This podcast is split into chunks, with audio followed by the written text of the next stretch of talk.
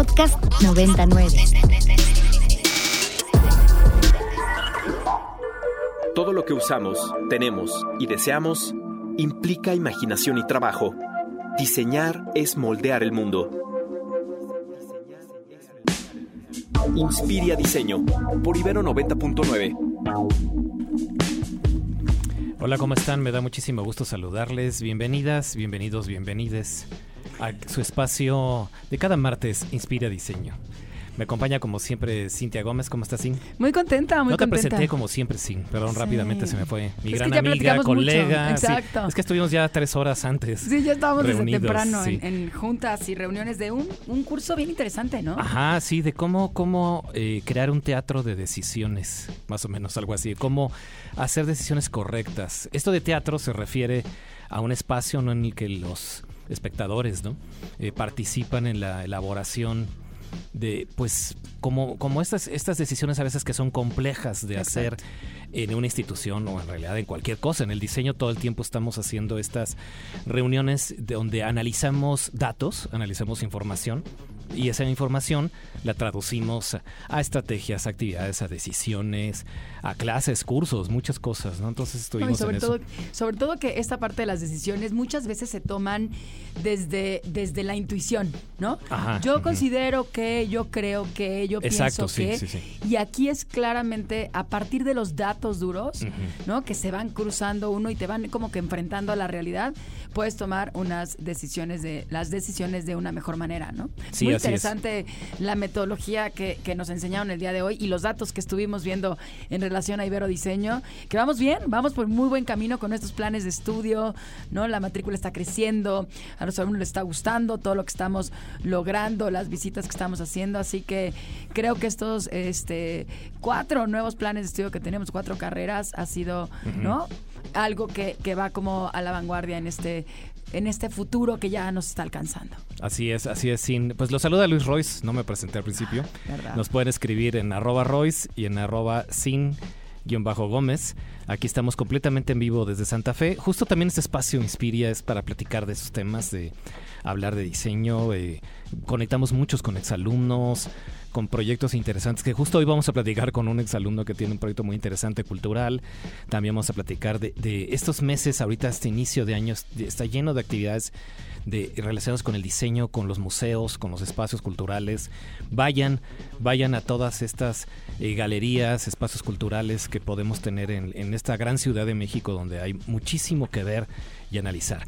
Entonces nos pueden escribir aquí en, en, en Twitter, en arroba ibero99fm. Aquí leemos todos sus comentarios.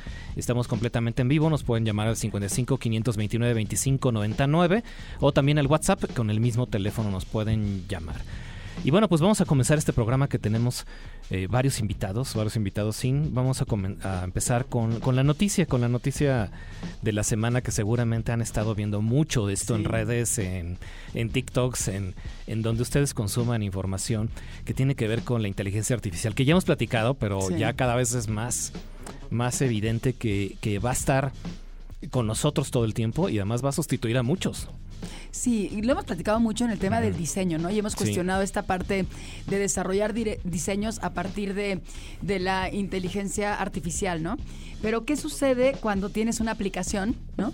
En Sí. la que puedes chatear y le pides que te haga un artículo, ¿no? Un artículo escolar y logres a través de la inter- inteligencia artificial un artículo que te ayude a pues resolver a lo mejor un tema de un libro que tenías que leer en la escuela, ¿no? O a lo mejor una síntesis de una película o un trabajo de investigación sobre, ¿no? Eh, animales endémicos en nuestro país y que en la medida de un chat puedas tener toda esa información con puntos y comas y sea algo pues, que lo tenemos ya a la mano, ¿no? Y esto, esta aplicación se llama Chat GPT 3 que le llaman y es lo que ya la mayoría de, de estudiantes están haciendo, ¿no? Todos los que son geeks, a lo mejor si ustedes no la han escuchado, pues la puedes descargar fácilmente. Se llama, como les digo, Chat G- GPT o GPT-3 y es prácticamente un modelo de lenguaje de inteligencia artificial que fue desarrollado por OpenAI, que es de Elon Musk, ¿no? Tiene un porcentaje, sí, ¿no? está financiado por Elon Musk. Ahorita, justo el día de ayer, sin este Microsoft metió una, una gran inversión, sí, a estos sistemas, que como bien dices, se trata de, de análisis de texto, análisis de palabras y, y, la generación justo de pues lo que tú le pidas. Quieres un ensayo, quieres un guion, quieres sí. una nota, quieres información. Entonces, no. rápidamente se conecta a todo este gran... Eh, digamos, sistema, estas grandes bases de datos, y, y te responde con, con, una respuesta que, que, que, asombra, ¿no? Que as sí, Ese sí. es el gran tema, que asombra uh -huh. la precisión, ¿no? Que tiene Ajá, y la uh -huh. fluidez que puede tener esta inteligencia artificial, ¿no? O sea, que te ayuda a generar este texto como, como un humano, ¿no? Ajá, Lo que nos tardamos en nosotros en relacionar, ¿no? Y empezar a, a pensar cómo poder juntar las ideas y generar un texto o un copywriter, por ejemplo, ¿no? Uh -huh. Todos estos que tenemos que generar un texto sobre un producto, Sí. sobre algo, rápidamente te da a partir de todos estos datos que dice que tiene más de 175 mil millones de parámetros en los que ellos pueden perfectamente la inteligencia artificial empezar a sacar uh -huh. y conforme más gente la va usando, pues se va generando Claro. una mayor información. Va te- aprendiendo, va ¿no? aprendiendo, como bien Sí. dice esta inteligencia artificial. Yo creo que aquí, eh, fíjense que hubo, eh, aquí ahorita en enero, se acaba de celebrar la novena edición del Congreso Internacional de Innovación Educativa en Monterrey. Y uno de los grandes cuestionamientos fue prácticamente este tipo de herramientas, ¿no? O sea, van viendo para dónde va la, la educación, cuáles son los retos tecnológicos. Pero una de las preocupaciones que tenemos dentro, dentro del sistema educativo a nivel internacional es el uso de estas herramientas, ¿no? Y cómo podemos realmente pues regular ¿no? esta, esta utilización en los estudiantes. Y yo creo que lo que se dijo en este, en este gran congreso es que tenemos que regresar a la ética. ¿No? Esta parte de Claro, sí. qué tanto realmente te sirve a ti el darle a esta herramienta, ¿no? Al, al chat GPT, que tú le pongas la instrucción y que te genere un artículo, porque lo importante dentro de una escuela, una universidad o preparatoria es que pues tú generes ese conocimiento, ¿no? Entonces creo que va a haber un gran cuestionamiento, es bien importante que, que, que pues, surjan estos cuestionamientos y estas pláticas, ¿no? Y estas conversaciones acerca de estas herramientas y que podamos tener como, como com- cómo podemos usar esta parte de la herramienta, ¿no? Recordemos prácticamente que la tecnología nos ayuda a facilitar la vida, ¿no? Pero a qué grado, ¿no? A qué grado queremos facilitar la vida si queremos hacer que nos ¿no? sustituya. Mira, justo que lo que plante- te platicas de los copywriters, la gente que crea estas como pequeñas frases que se utilizan mucho en mercadotecnia, Sí, en, publicidad.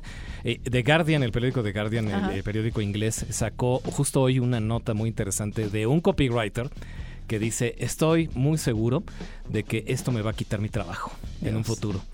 Entonces vas a tener que hacer otra cosa, ¿no? Vas a tener que, que ser más creativo, vas a tener que hacer otro tipo de cosas que, mira, justo, justo que he estado mucho leyendo sobre estos temas, antes se decía de los trabajadores de cuello azul, ¿no? Ajá. Y los trabajadores de cuello blanco. Entonces todo el desarrollo tecnológico ha amenazado mucho a los trabajadores de cuello azul, a los obreros, a los trabajadores en empresas, en industrias, porque la automatización pues con las máquinas ha provocado pues muchos cambios sustanciales, Claro. ¿no? Los los robots que hacen autos, En automotriz, exacto, las máquinas textiles, todo esto ha cambiado. Pero hasta hasta hace poquito los trabajadores de cuello blanco eh, la habían librado, ¿no? Claro. La habían librado porque no existía algo como una tecnología Que, capaz que ayuda a razonar, ¿no? a razonar, a pensar exactamente, a, a decidir, ¿no? Justo lo que decíamos hace ratito, platicar de decisiones. Al rato vas a poner la inteligencia artificial a decidir sobre ciertas cuestiones. Y ahora sí, ahora en este es el momento en el que alguien que se dedique a escribir, un investigador, Guionista. un, un guionista, Guionista. exactamente, un creativo. Eh, eh, se vea ya, ya pues con graves problemas porque si estas, estos sistemas generan cosas en 30 segundos, 30 segundos. Ahorita 30 hicimos segundos, una prueba. un ensayo, ¿no? Lo hicimos ahorita, ¿no? Sí. Sí, sí, sí, hicimos una prueba, justo pusimos ahí una pregunta sobre este qué eran las decisiones Ajá. y de volada nos sacó toda la Ocho investigación. segundos te dice además el tiempo que tarda, que le toman en, en describir todo eso, ¿no? Entonces sí es algo, a mí me parece como alarmante y, y sobre todo el que el ser humano se tiene que volver totalmente creativo para generar ese cruce de pensamientos, ¿no? Esa parte de no solamente el, el generar como, como una respuesta automática, sino cómo podemos generar como ese estado de arte y después de ahí generar tu propio pensamiento, ¿no? Sí, exacto. Sí, es algo que hemos platicado mucho porque, por supuesto, eh, afecta ¿no? a nuestras labores también como docentes, Claro. como diseñadores, Porque sí, no vamos a, no va a haber manera, ¿no? Que digamos, eh, no lo usen. Bloque, bloqueenlos. Pero ¿cómo vas Sí. a encontrar un plagio, por ejemplo? Sí. Fíjate que dices, yo creo que eso es mucho lo que yo te decía, la parte de la ética, ¿no? El alumno, híjoles, pero entonces habla de la ética como alumno, pero el alumno realmente va a querer hacer un ensayo sobre a lo mejor un libro que no le importa. Y dice, pues mejor lo meto aquí al chat GPT y tan tan. Exacto. Y el maestro, ¿en qué momento vamos a lograr, ¿no? Encontrar quién sí es de su propia autoría y quién lo metió a ese chat, ¿no? O sea, está, creo que es algo bien cuestionado para todo el tema de la educación, ¿no? Es una herramienta que nos hace ir cuestionarnos y ver la forma en la que se podamos utilizarla como eso, como, como ayuda para facilitar nuestras vidas, pero que no nos, nos debilite algo que tiene el ser humano, que es esa parte del razonamiento, ¿no? Sí, sí, mira, hace poco escuché una entrevista que le hicieron a Imad Mostak, que es el director de Stable Diffusion. Ajá. Es otra empresa que se dedica a desarrollar esos sistemas generativos de imágenes y de texto. Eh, esa es la versión open source, ¿no? Él decía, bueno, pues miren, siempre ha habido avances tecnológicos importantes. Él, él se refería, por ejemplo, al invento de la fotografía. Cuando sale la cámara fotográfica, pues todos los pintores de paisaje dijeron, estamos fuera. Sí, ya va ahí. Desapareció nuestro trabajo, los, fo- los, foto- los pintores de retrato. Como si una cosa tarda minutos, yo me tardo seis meses en hacer un retrato, estoy fuera. Entonces en ese momento empezó la pintura impresionista, las vanguardias artísticas, el arte abstracto, donde ya no había que pintar lo que vemos en la Tal realidad. cual, sí, tal lo cual. figurativo. Exactamente, sino reinterpretar lo que se ve. Hablar de los sueños con el surrealismo, hablar de las abstracciones, hablar del futurismo, ¿no? De muchas de estas vanguardias que empezaron justo con el desarrollo de esa tecnología que suplantó a, pues sí, a gente que hacía retrato, a gente que hacía siluetas, ¿no? ¿Te acuerdas esas siluetas que se veían mucho Sí, sí, en las sí. tarjetas de presentación? Pues dejó de haber eso, si la cámara lo hacía en segundos, y ahora los ingenieros, que en ese caso eran los químicos, los científicos que podían utilizar esa tecnología, eh, los demás no podían, ¿no? Era algo secreto, ¿no? Algo que pasa como, como ahora con estas cosas. Pero poco a poco, ¿no? Nosotros vamos a poder adaptarnos a esto y crecer, ¿no? La, eh, la fotografía ya nadie duda de que es una de las bellas artes, es un arte la Claro. fotografía, pero se ha transformado muchísimo, la pintura igual, se ha transformado muchísimo, ¿no? Entonces, justo esto ha permitido pues que siempre hayan retos. Sí, ¿no? a mí lo que me cuestiona, o sea, lo que me cuestiona este, este, esta herramienta es en la parte formativa. ¿No? O sea, ya cuando tú estás hablando ahorita es el tema de, de las profesionalizaciones, ¿no? O sea, ya cuando tú ya eres un profesional que, que estás dedicado a la pintura o estás dedicado a la fotografía, pues tienes esta parte de, de madurez para la toma de decisiones. Cuando estás en la etapa de formación, o sea, te estoy hablando primaria, secundaria, que tienes pocas herramientas para decidir si utilizo el chat GPT para hacer el, el- el ensayo que me está pidiendo la maestra de literatura, que odio literatura, por ejemplo, ¿no? Y a lo mejor te pusieron a, a- a- a leer La Odisea, ¿no? O, o X, cualquier otro libro que a lo mejor detestas, pues vas a utilizar, vas a tener, pues, ah, es muy fácil que utilices este tipo de herramientas para pasarla, ¿no? Y entonces la- el objetivo de aprender o de, de leer esa novela y que te lleve hacia, hacia crecer tu cultura, pues se va a ver mermado, ¿no? Entonces, creo que la- el- me voy al, al cuestionamiento de la utilización de, de la herramienta con madurez, ¿no? Cuando Claro, puedes sí, sí, tú sí. decidir y me queda claro que va a ser algo disruptivo. Pero en el momento que hablas de, de niños que pueden utilizar la herramienta y adolescentes, que pues somos, es la ley del menor esfuerzo, que ya sabes que todos pasamos por la adolescencia, y hay quien dices, híjole, si me puedo evitar, ¿no? Escribir eso, y hay quien me lo hace en ocho segundos, pues lo voy a usar. ¿Qué hacemos, no? Entonces, ahí es, ahí es, ese es- creo que es el tema que habrá que trabajar en las escuelas, en Sí. las primarias preparatorias, para ver de qué manera le hacemos una herramienta que sea una aliada y no sea realmente alguien que bloquee la parte de este pensamiento no racional que tiene el ser humano. Sí, correcto, sí, tenemos que, que trabajar como co-creadores a lo mejor, como co-colaboradores con la inteligencia artificial. Y bueno, pues vamos a continuar, vamos a continuar con el programa, eh, vamos a escuchar una pequeña canción en este momento y después ya vamos a platicar con nuestros entrevistados. Y ya, Fer, ya estás aquí en, en cabina. ¿Qué vamos a escuchar ahorita, Fer? La primera canción que vamos a escuchar hoy se llama Six Pack La y es el nuevo sencillo de la banda de punk inglesa Shame.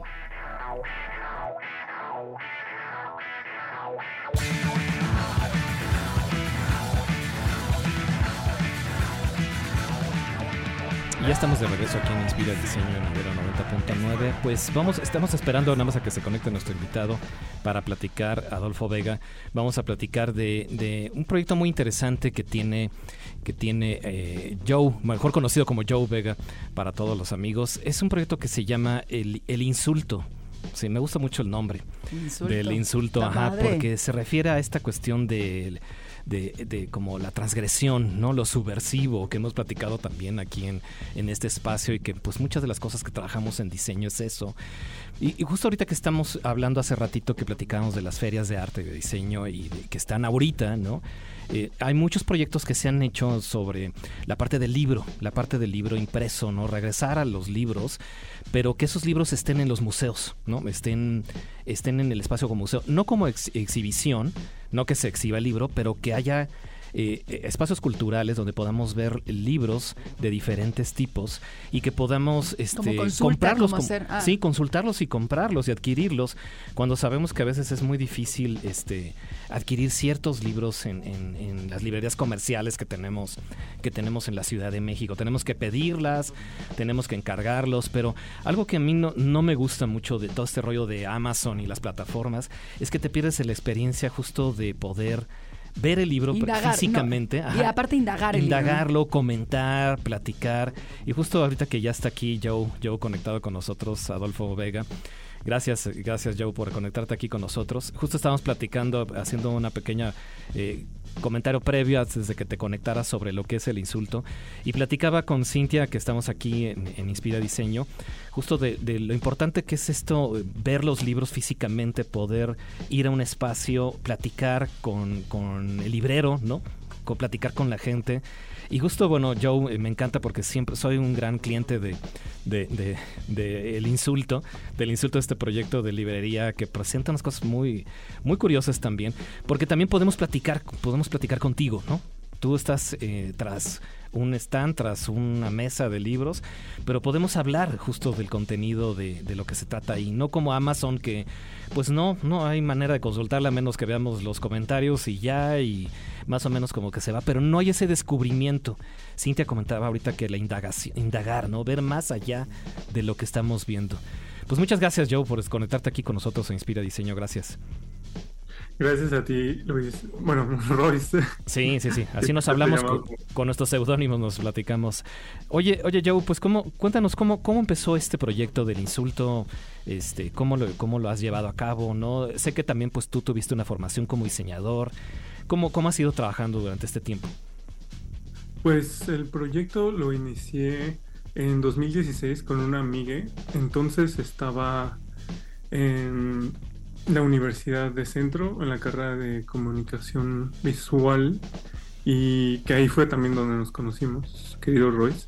Y bueno, este lo empecé porque teníamos una clase ahí donde nos enseñaban este tema que se llama posporno, pero también veníamos, veíamos teoría del cuerpo, teoría, teoría del performance, y fue como una, digamos, como una como cuestión interesante porque este Miguel Gem y yo, pues digamos, éramos, era un tema que nos, que nos gusta bastante, o bueno, es un tema que nos gusta bastante, y en su momento esta clase nos dio la posibilidad de pensar estos temas de una manera como un poco más formal y más seria, más allá de como una onda como de entretenimiento, por así decirlo, o un hobby.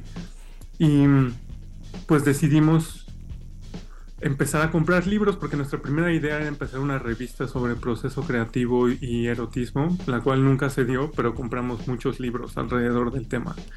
Entonces, a partir de estar comprando libros, pues creo que nos entró, o bueno, creo que ya éramos coleccionistas, pero digamos que ahí nos, nos volvimos como, tomamos ya ese como papel de manera más formal y vendíamos, o bueno, comprábamos libros o vendíamos libros para comprar libros. Decidimos tomar esa postura para empezar el proyecto que es Librería El Insulto, el cual ahora funciona más bien para apoyar a un archivo que tengo con otros amigues, que de hecho una amiga de ellas es Michelle Davo, que estudió Historia del Arte ahí en la Ibero. Este, pero sí, digamos, el proyecto ahorita funciona más como para apoyar este archivo que tenemos sobre historia de la sexualidad en México en el siglo XX. Hola, ¿cómo estás? Te saluda Cintia Gómez. Me da mucho gusto conocer este proyecto tan interesante. Dime una cosa, el insulto entonces lo que hace es buscar todos estos libros, lo que hicieron fue buscar todos estos libros basados en el erotismo, pero también tú cuando generas esta librería que está ubicada, entiendo, en la Ciudad de México, ¿encuentras solamente este tipo de literatura o va más allá de lo que es el erotismo? Ah, no, ese, es, este es el, el tema. acervo. Exacto. O bueno, el acervo, el acervo en específico está enfocado en, o sea, porque digamos el proyecto se conforma de dos partes, ¿no? De la librería y del, y del archivo. Ajá. El acervo que tenemos en el archivo es el mismo tema, pero más enfocado en cuestiones, sobre todo de México y que tienen que ver con la historia de o la cultura sexual en México. Y la librería sí es un poco más amplia, digamos que tenemos eh, igual, mismo tema, erotismo y porno, pero enfocado en, eh, digamos, ediciones ya más contemporáneas. Este, a lo mejor a veces distribuimos, o antes llegábamos a distribuir libros, ahorita ya no tanto, pero nos dedicamos a la reventa de libros, por así decirlo. Entonces, sí, la mayoría de cosas son mm, cuando viajamos o amigos que tenemos afuera nos traen cosas, o aquí vamos a algunas librerías de anticuario y conseguimos algunos libros, los cuales ofrecemos este, al público. Y también lo pienso mucho como, como un ejercicio bastante sano cuando eres coleccionista, o no sé si sano es la palabra, pero como lo pienso más como un deporte dentro de mi coleccionismo. Oye, Joe, pues sí, sí, justo eh, esto que dices del coleccionismo eh, es interesante porque ustedes traen también un... No es cualquier libro, ¿no? No son cualquier autores. Eh, hay temas específicos, hay, hay de todo, ¿no? Por ejemplo, a mí me encanta mucho todo el rollo japonés, ¿no? Ya lo hemos hablado. Eh, me encanta mucho el, eh, cómo ellos llevan, es curioso cómo llevan su sexualidad a, a, por una cuestión es muy, muy reprimida, ¿no? Socialmente, pero en su arte es demasiado abierto, muy explícito. Yo recuerdo haber estado en librerías en Tokio donde veía los libros así súper explícitos al lado de los libros para niños. Entonces decías, oye, ¿qué onda? ¿No hay, no hay alguien que bloquee aquí? No, no, no, no, para nada.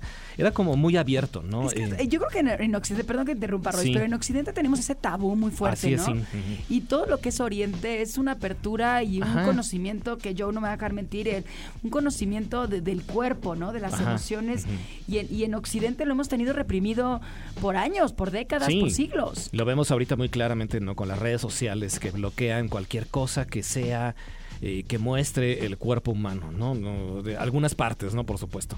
Y, y, por supuesto el rollo de género también entra ahí, ¿no? Pero cuando vemos cosas como Suehiro Maruo, no sé, o Hans Bellmer que platicábamos, ¿no? Este, son estos autores que en su momento eran eran autores que pues eran muy disruptivos, no eran eh, cambiaban eh, mucho cómo cómo se consumía este tipo de productos, cómo se veía el cuerpo, ¿no?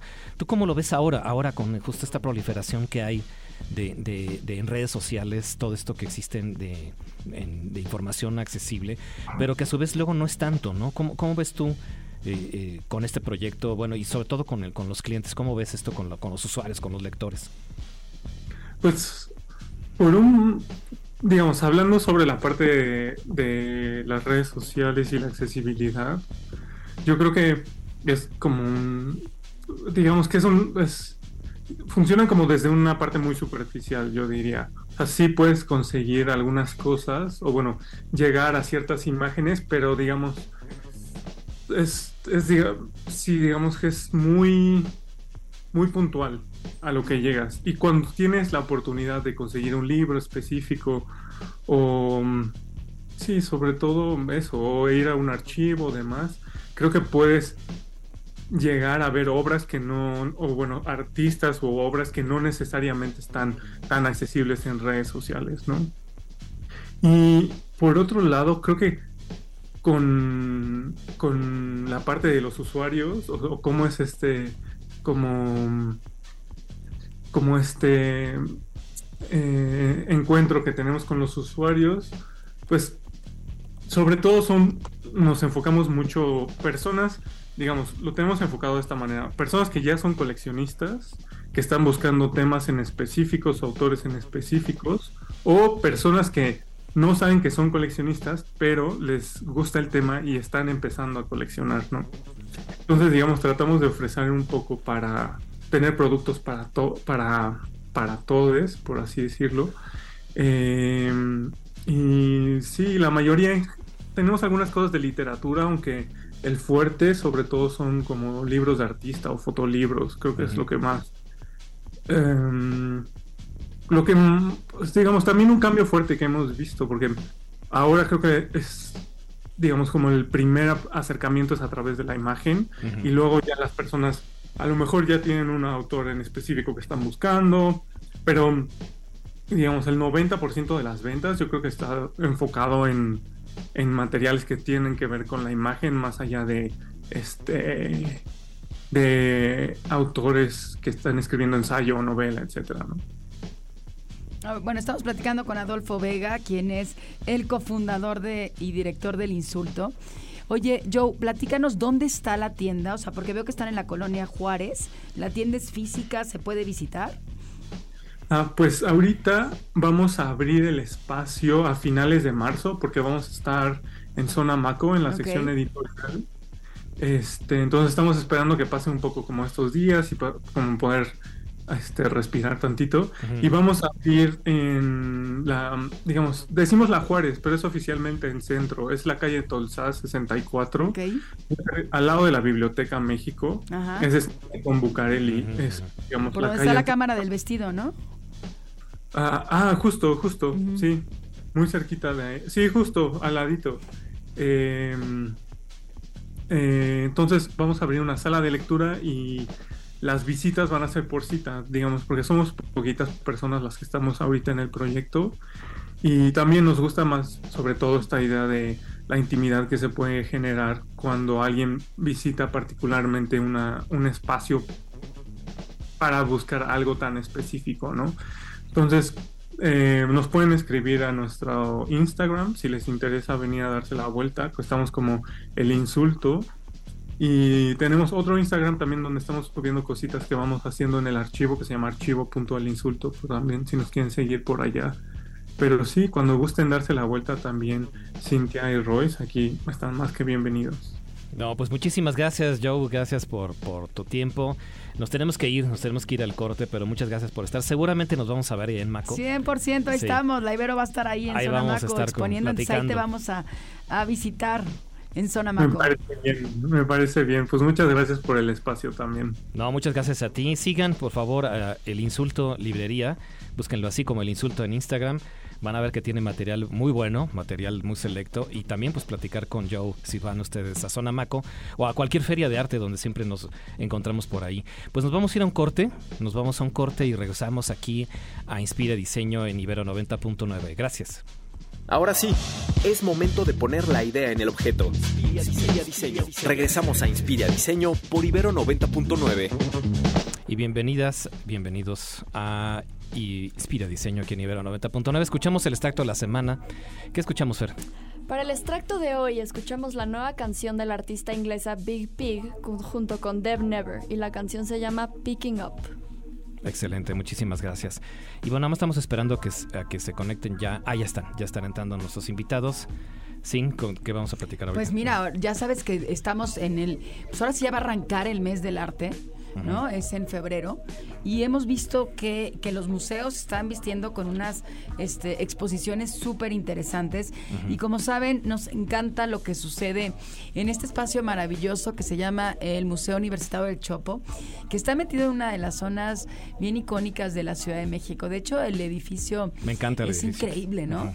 O sea, toda esta estructura de hierro metido en medio de la nada, ¿no? O sea, que vas en insurgentes, no te das cuenta y de repente volteas. Sí. ¿No? es como un oasis. Es un oasis. De esa zona tan conflictiva que es el eje 1 y, insurgentes en Buena Vista.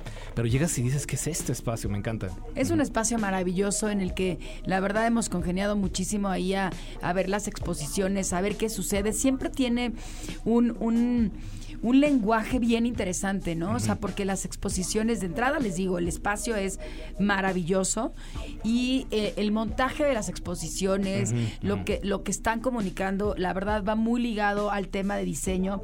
Nos encanta que pues toda la gente que, que le guste el arte, que le guste el diseño o los que estén afines a esta parte, se den una vuelta para conocer qué es lo que está pasando, porque no solamente son las exposiciones que están ahí, sino también toda, toda la, pues el programa que tiene de artes vivas, que se generan ahí cursos. Cine, que Cine, que es, bien interesante lo que, lo que sucede en este museo, que muchas veces sentimos que está ahí perdido y es, como dice Royce, es un oasis. Y para eso nos acompaña Carol Wally. Carol, ¿cómo estás? Bienvenida a este programa Inspiria Diseño 90.9. ¿Cómo estás? Hola, buenas tardes. Muchas gracias. Muy bien. Me da mucho gusto verte. Creo que no te veo desde aquel, de aquel seminario del caleidoscopio también organizado por el Museo del Chopo, en donde tratamos temas de moda y cada uno, que ya va a ser ahorita, creo que ya abre la convocatoria otra vez para todos estos investigadores o gente que le guste no buscar temas relacionados con la sociología o antropología de la moda como tal en las décadas 70, 80 y 90. Entonces podrían meterse esta convocatoria del caleidoscopio. Carol fue, ¿no? Estuvo ahí metida investigando sobre Eduardos, ¿no? Si no mal recuerdo. Eduardo y era la otra marca. Panam. Panam, mm, exactamente. Entonces, bien interesante lo que sucedió ahí en, en los años 80 y 90, ¿no? Con estas dos marcas muy mexicanas que hoy Panam pues sigue estando a la boga.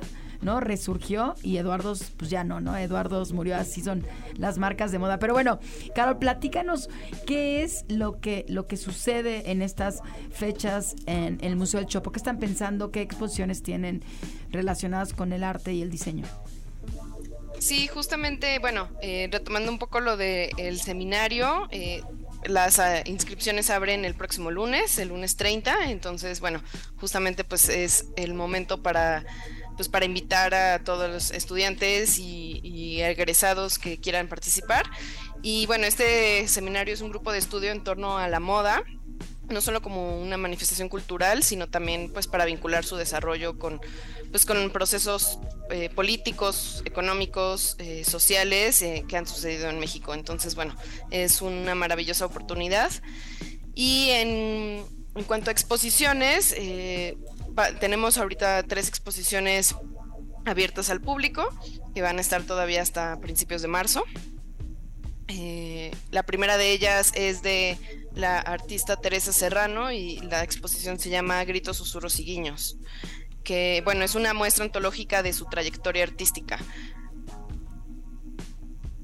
También eh, tenemos la exposición del artista Eduardo Avaroa, que eh, está enfocada básicamente en su producción eh, alrededor de los años de 2018 a 2022, que pues estuvo atravesado por, la pandemia y por una residencia que hizo en Nueva Zelanda. Y bueno, justo estas obras son como consecuencia de, sus reflexiones en torno al concepto de, del espacio, entendido como un campo donde pues confluyen diversas dinámicas. Y también eh, la exposición que en realidad es como una instalación de, del artista Maximiliano Rosiles, es la propuesta pues, de un artista muy joven que tenemos en el museo. Y bueno, él eh, reflexiona sobre la migración, eh, sus implicaciones en la identidad y la creación de un tercer lugar, eh, refiriéndose pues a que cuando una persona migra trae como la carga de su lugar de origen y además la, pues esta nueva identidad que tiene que eh, de cierta forma absorber, ¿no? Entonces, bueno, estas son como las tres exposiciones que tenemos ahora y tendremos también una serie de actividades eh, en, en las siguientes semanas. Oye, Caro, quería preguntarte justo de esas actividades porque a, mí me gusta mucho el espacio, ya platicábamos de esto, pero yo, cuando estudiaba diseño, mira, aquí en, la Ibero hace mucho tiempo, eh, trabajaba, hacía fanzines, mira, hacía, empecé haciendo estas revistas de cómics, de cosas raras, de música, y me gusta mucho que también el museo, el Museo del Chopo tiene tiene esa área, ¿no? Tiene, bueno, incluso en las bibliotecas hay ya ahora estudios de fanzines este, recuerdo que ahí junto con Bernardo Fernández, con Bef y con, con varios colegas aquí de la Ibero, hacíamos un fanzine que nos dijeron cuando hicieron una edición de, un libro de fanzines, no, es que su, su fanzine ya no era tan fanzine, era, como, era una tienes que decir primero, Royce, para todos los neófitos, ¿qué es el fanzine? Ah, un fanzine, mira, sí, sí, justo, me estoy adelantando. O sea, es fanzine. Pero un fanzine es una revista hecha por fanáticos, justo. ¿no? Este, mezcla estos dos términos, ¿no? De fanatic o de fanático y magazine, los une y entonces el fanzine eh, es esta como publicación muy casera, ¿no? Muy casera donde ya sean artistas, diseñadores, músicos, escritores de todo tipo, artistas plásticos, generan esta pequeña autopublicación, ¿no? en el cual pues comparten sus inquietudes, ¿no? Hay fanzines de música, hay fanzines culturales, hay fanzines de pintura, de cómics. Justo lo que yo hacía era eso. Me metí mucho a diseño gráfico, estudiarlo justo porque podías tener esto, pero en un espacio ya como el museo, ¿no? Yo lo hacía de relajo y lo vendía en el Tianguis del Chopo. Ah, ahí a, unas cuadras, a unas cuadras del Museo del Chopo, exactamente en Buenavista. Y lo que me gusta, me gusta ahora es que puedo ir al Museo del Chopo y ver que también hay actividades, hay consulta de fanzines, hay libros ya dedicados para esto. Y, este, y eso es muy interesante. ¿Tú cómo ves, Carol, todas estas actividades que se hacen además de, de por supuesto, las artes visuales y esto? Sí, justamente eh, el museo tiene un programa desde el año pasado que se, se llama Sin Estante que bueno, justo todos los jueves es un, son días de consulta libre de la colección de fanzines que está resguardada en la mediateca, en el centro de información y la mediateca del museo. Entonces, pues es una excelente oportunidad para revisar pues este material que está basado eh, específicamente en los años 80 sobre pues como cómic, cultura punk, música, arte, literatura y bueno, se han ido incorporando creaciones contemporáneas también. Excelente, Carol. Oigan, pues nos vamos a ir a un corte musical. Vamos a continuar aquí con Carol Wallia platicando sobre las actividades culturales en el Museo del Chopo. Eh, para que sigan ustedes aquí pendientes en Inspira Diseño. ¿Qué vamos a escuchar, Fer? Pues la última canción del día de hoy se llama Catastral y es de la banda Meth Math. Excelente. Seguimos aquí en Inspira Diseño.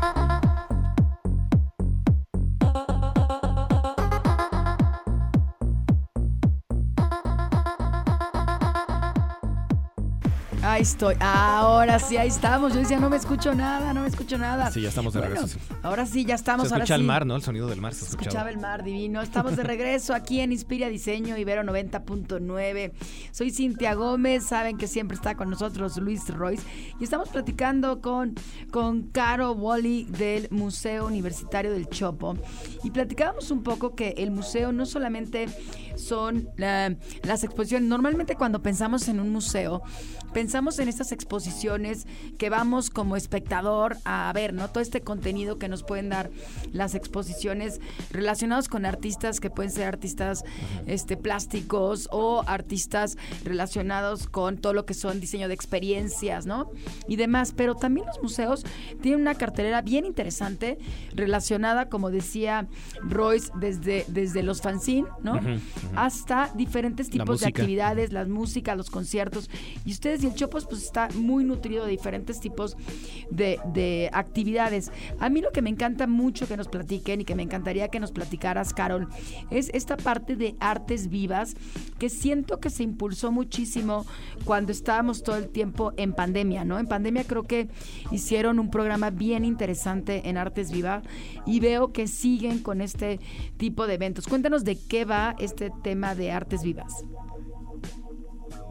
Sí, eh, bueno, justamente las artes vivas son eh, aquellas manifestaciones que pues implican cierta interacción del espectador del público y que no solamente es como una cuestión más tradicional del, del, teatro, en donde el público solamente se sienta a observar, sino que es eh, una cuestión más participativa.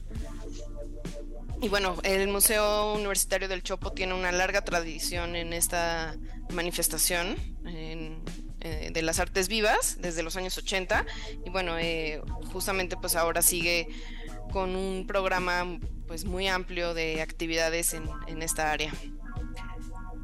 Eh, por ejemplo, el 28 de enero es, el evento que se llama Berrea y que bueno, consiste en, es una residencia de creación de una artista española que se llama Olga Blanco y eh, la propuesta escénica utiliza su cuerpo para realizar un ritual inspirado en el folclore de España. Y bueno, esta, esta pieza va a terminar siendo una instalación en donde el cuerpo del artista va desapareciendo y solo queda el rastro que, pues en el espacio, en, el espacio del foro, y que pues se ve, es como una huella estética y corporal también. Oye, Caro, quería eh, preguntarte también este, sobre, además de esto, bueno, de, yo recuerdo mucho también el, espacio del Chopo como un espacio de cine también, ¿no? Eh, recuerdo haber visto películas que pues no se podían ver en otros lados o, presencia de directores incluso, ¿no? Que fueron, que han ido. También tiene una gran oferta ahorita, ¿no? De, cine. Sí, eh, también contamos con un cinematógrafo que tiene una, pues una amplia programación de cine pues, está centrado creo que en cine de arte, en cine de autor. Eh, está depende de la filmoteca de la UNAM, entonces la programación eh, se corresponde también con pues con lo que hay en el Centro Cultural Universitario en CEU. No, mira, ahorita tiene el 23 Tour de Cine Francés. Ah, sí, claro, sí. Sí, que tiene que ver con, con, bueno, con cines comerciales, pero también, por supuesto, eh, se exhibe en el cinematógrafo del Chopo eh, eh, estas exposiciones, ¿no? Estas este, presentaciones de cine que es a veces es difícil, ¿no? No comercialmente para verlas, ¿no? Oye, Caro, sí, sí dinos. Además, bueno, el cinematógrafo es un punto de referencia muy importante en la colonia y en los alrededores. Eh, ya que por ejemplo la cineteca pues está muy al sur, entonces este lugar pues funciona como pues sí un punto pues para los y las cinéfilas eh, de esta parte de la ciudad. ¿Qué otras exposiciones tienen pensadas en, lo, que, en lo que viene del año? Eh, bueno, estamos preparando una exposición para mediados de año de un artista argentino que se llama Roberto Jacobi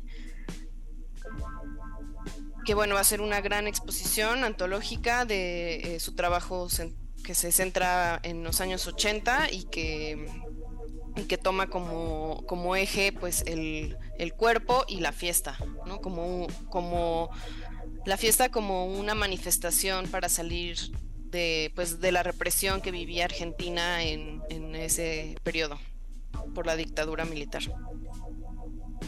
Pues está como muy ligado. ¿Te acuerdas esta película que está ahorita nominada? A ah, sí, Argentina 1985. Argentina 1985. Yo no la he visto y creo que puede ser este. Y más que ahorita está nominada, dicen que está está nominada como mejor película mejor extranjera, película extranjera, sí es. Que está compitiendo con una alemana, pues igual puede ser muy, puede ser este. Es interesante, ¿no? Ver, ver, ver artistas, bueno, ver expresiones de otros lados.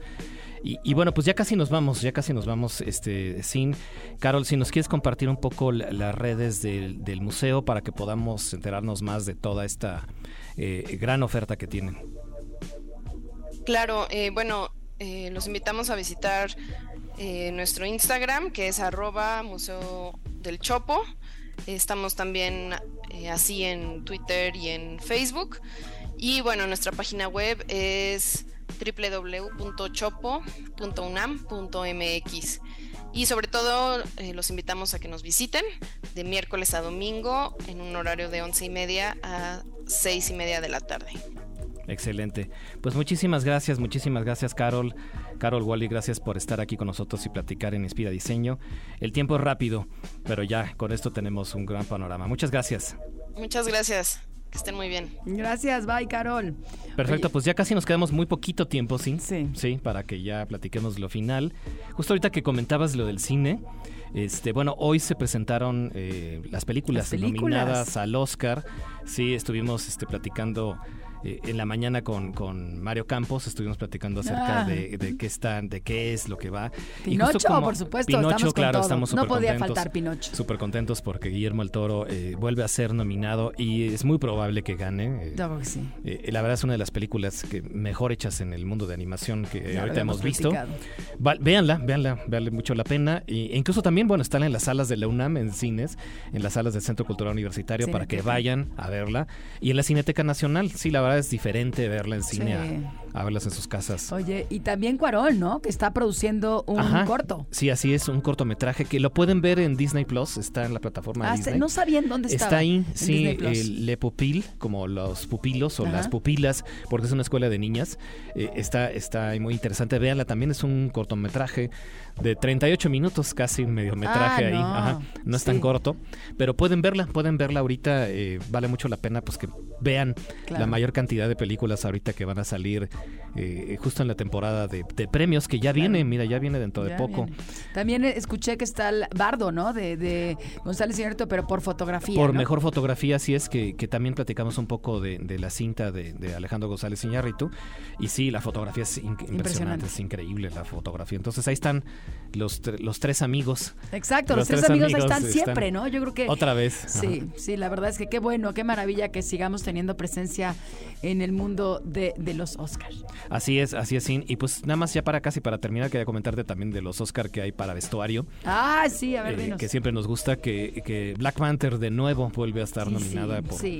ese gran diseño de producción. Sí. Entonces vale, vale la pena. Vean, vean la- cualquier cantidad de cine, vean todo el cine que puedan, desde superhéroes hasta bardo. Pero sabes que hay que observarlo, ¿no? Ajá, o sea, no sí. solamente es meterte en la, en la trama, ¿no? De- porque siempre nos metemos y perdemos los detalles. Creo que cuando veamos este cine, pues sí veamos, lo ¿no? Desde todas las perspectivas, desde el vestuario, desde el diseño de producción, ¿no? La fotografía y obvio, pues la trama que está metidísima, ¿no?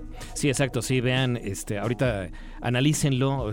Hace poquito vi ya eh, la película de Damien Chazelle, Babylon, te recuerdo Ah, muchísimo, Babylon. muchísimo, te recomiendo este, sin que la veas, para que justo que entiendas un poco una, una historia acerca del cine contemporáneo. Bueno, pues ya casi nos vamos, nos vamos, muchas gracias por haber estado aquí con nosotros, gracias Sin, gracias Fer, gracias Diego que estuvo aquí en los controles, y pues les agradecemos para que nos escuchemos la próxima semana, vamos a estar muy activos dentro de poquito porque vamos a estar ahí en Maco, vamos a estar en ferias de diseño y de arte. Sí. Entonces, bueno, pues, nosotros gracias. tenemos nuestro viaje académico. Ah, este, además. ya les contaré cómo nos va en Te Oaxaca. vas para que platiquemos ahí. Nos vamos en Oaxaca. sí. Exactamente. Bueno, sí, pues muchas gracias. Gracias a todas y a todos por escucharnos. Este fue un programa más de Inspira Diseño aquí en Ibero 90.9. Gracias.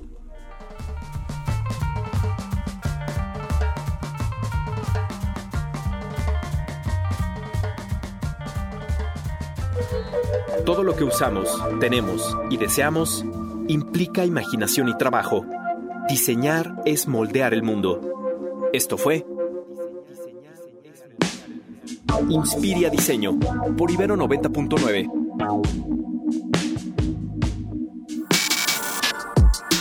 Para más contenidos como este, descarga nuestra aplicación disponible para Android y iOS o visita ibero909.fm.